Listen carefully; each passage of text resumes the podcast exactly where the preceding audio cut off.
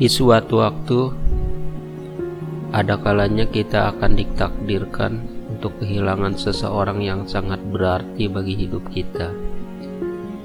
Kehilangan orang-orang yang tulus mencintai kita tanpa berharap suatu balasan. Orang-orang yang mampu menguatkan kita ketika kita jatuh, ketika kita kecewa, dan hampir kehilangan sebuah harapan. Dan ketika mereka semua sudah tiada, kita hanya bisa terus mengenangnya. Mungkin air mata kita terjatuh karena dalamnya rasa kehilangan.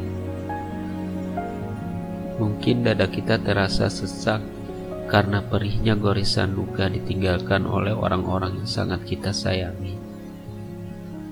Tapi tetaplah tersenyum, karena waktu akan terus berjalan di mana nanti kau tidak akan lagi meneteskan air mata untuk mereka.